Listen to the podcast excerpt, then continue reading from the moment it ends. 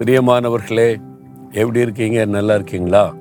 இந்த இடங்கள்லாம் நல்லா இருக்கா? பார்த்து என்ஜாய் பண்ணுறீங்களா துபாய்க்கு வந்தீங்கன்னா இந்த அழகான இடத்தெல்லாம் பார்க்கலாம். நல்ல மன ரம்மியமாக இருக்குது. நல்ல வெயில் அடித்தாலும் சில்லுன்னு காற்று ரொம்ப நல்லா இருக்குது. ஆண்டவருக்கு ஸ்தோத்திரம். சரி இப்போ வேதத்துலேருந்து ஒரு வசனம் சொல்கிறேன் பாருங்களேன். நூற்றி இருபத்தைந்தாம் சங்கீதம் முதலாம் வசனத்தில் கத்தரை நம்புகிறவர்கள் எந்தெந்தைக்கும் அசையாமல் நிலைத்திருக்கும் சீயோன் பர்வதத்தை போல் இருப்பார்கள்.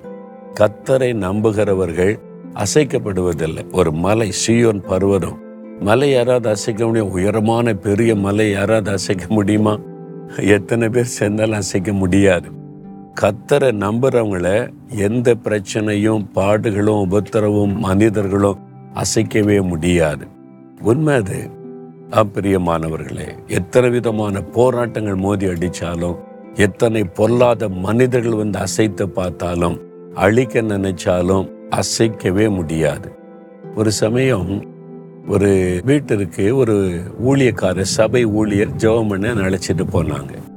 அந்த வீட்டில் ஒரு வாலிப பையன் வியாதிப்பட்டு மருத்துவரால் கைவிடப்பட்டு கைவிட்டுட்டாங்க. இனி பிழைக்கிறதுக்கு வாய்ப்பு இல்லை நீங்கள் வீட்டுக்கு கொண்டு போங்கன்னு சொன்ன உடனே அவங்க சொந்த கிராமத்துக்கு வந்துட்டாங்க. பட்டணத்தில் சொந்த கிராமத்தில் வந்து சொந்த வீட்டில் வச்சுருந்தாங்க. அப்போ மரணப்படுக்க கைவிடப்பட்ட நிலைமை அங்கே ஜெபிக்கணும்னு கூட்டிகிட்டு போனாங்களா?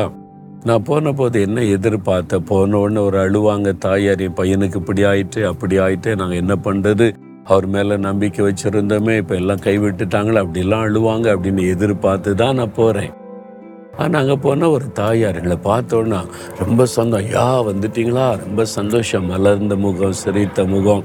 எங்களை உட்கார வைக்கிறாங்க. என்னையும் அந்த ஊழியக்காரரையும். உங்களுக்கு என்ன வேணும்? மிச்சர் கொண்டு வர்றாங்க ஸ்வீட் கொண்டு வர்றாங்க காஃபி வேணுமா டீ வேணுமான்றாங்க. அவங்க பையனுக்கு ஆபத்து. ஒரு மரண படுக்கையில் இருக்கிறான். துக்கமும் இல்லை கண்ணீரும் இல்லை அழுகையும் இல்லை பதஷ்டமும் இல்லை. அவ்வளோ சந்தோஷமாக எங்களை உபசரிக்கிறாங்க. பத்து நிமிஷம் பதினஞ்சு நிமிஷம் இருபது நிமிஷம் ஆயிட்டு. இன்னும் அவங்க அந்த பையன் இருக்கிற இடத்துக்கு கூட்டிகிட்டு போகல ஜெபிக்க. நான் தான் பொறுமை இழந்து கேட்டேன். உங்கள் மகனை டாக்டர்ஸ் கைவிட்டு மரண கொண்டு வந்து வச்சிருக்கீங்களே. உங்களுக்கு அதை குறித்த ஒரு பயம் இல்லையான்னு சொல்லி. அவன் நான் ஏன் பயப்படணும்? அவங்க சொல்கிறாங்க நான் எதுக்கு பயப்படணும்? ஐயா நான் ஒரு காலத்தில் இயேசு அறியாதவங்களாக இருந்தோம் ஐயா. இந்த இயேசுவை ஏற்றுக்கொண்டு இத்தனை வருஷம் ஆகுது. நான் அவர் மேல விசுவாசம் வைத்து அவரை நம்பி அவரை பின்பற்ற ஆரம்பிச்சு இத்தனை வருஷம் ஆகுது. என்னை கைவிட்டதே இல்லை. அவர் பார்த்துக்கிடுவாரு என் பையனுக்கு ஒன்றும் ஆகாது. அதை அவனை சுகமாக்கிடுவார். சாதாரணமா சொல்றாங்க. அதுதான் ஆண்டவர் மேல வைக்கிற அந்த விசுவாசம் நம்பிக்கை. அவங்க அசைக்கப்படவே மாட்டாங்க. அவங்கள அசைக்கவே முடியல. ஒரு மரண போராட்டம் டாக்டர்ஸால் கைவிடப்பட்ட நிலைமை. ஒரு கண்ணீரும் இல்லை பயமும் இல்லை ஒரு கதறுதலும் இல்லை ஒரு கலக்கமும் இல்லை.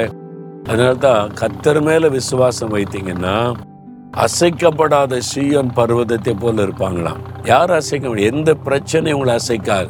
இன்னைக்கு அசைஞ்சிட்டீங்கல்ல ஏதோ ஒரு பிரச்சனை உங்களுடைய மனதை அசைச்சிட்டா ஏதோ ஒரு போராட்டம் தேவை கடன் பிரச்சனை நெருக்கம் அசைய பண்ணிட்டா கத்தர் மேல உறுதியா இருங்க. அவர் மேல நம்பிக்கை வச்சு உறுதியா இருங்க. ஆண்டவரை உறுதியா பற்றி கொண்டீங்கன்னா நீங்க அசைக்கப்படவே மாட்டீங்க. நீங்க அசைறீங்கன்னா நீங்க ஆண்டவரோட ஐக்கியத்தில் ஐக்கியத்துல இன்னும் சரியில்லைன்னு அர்த்தம். அவரோடு கூட என்ன உறுதியாகலன்னு அர்த்தம். இன்னும் கொஞ்சம் ஆண்டவரை நெருங்குங்க. இன்னும் கொஞ்சம் ஜெபம் பண்ணுங்க. இன்னும் கொஞ்சம் காத்துருங்க. இன்னும் கொஞ்சம் வசனத்தை அதிகமா தியானிங்க. அவரோட நெருக்கமாயிருங்க. நீங்க அசைக்கப்படுவது இல்லை ஆண்டவரே நான் அசைக்கப்படக்கூடாது. நான் இப்போ உம்மீது விசுவாசம் வைக்கிறேன் நம்பிக்கை வைக்கிறேன் உறுதியாய் பற்றி கொள்ளுகிறேன் எந்த பிரச்சனை போராட்டமும் மனிதர்களின் அசைக்க முடியாதபடி சியோன் பருவதத்தை போல என்னை பலப்படுத்தும். இயேசுவின் நாமத்தில் ஜெபிக்கிறேன். ஆமேன் ஆமேன்.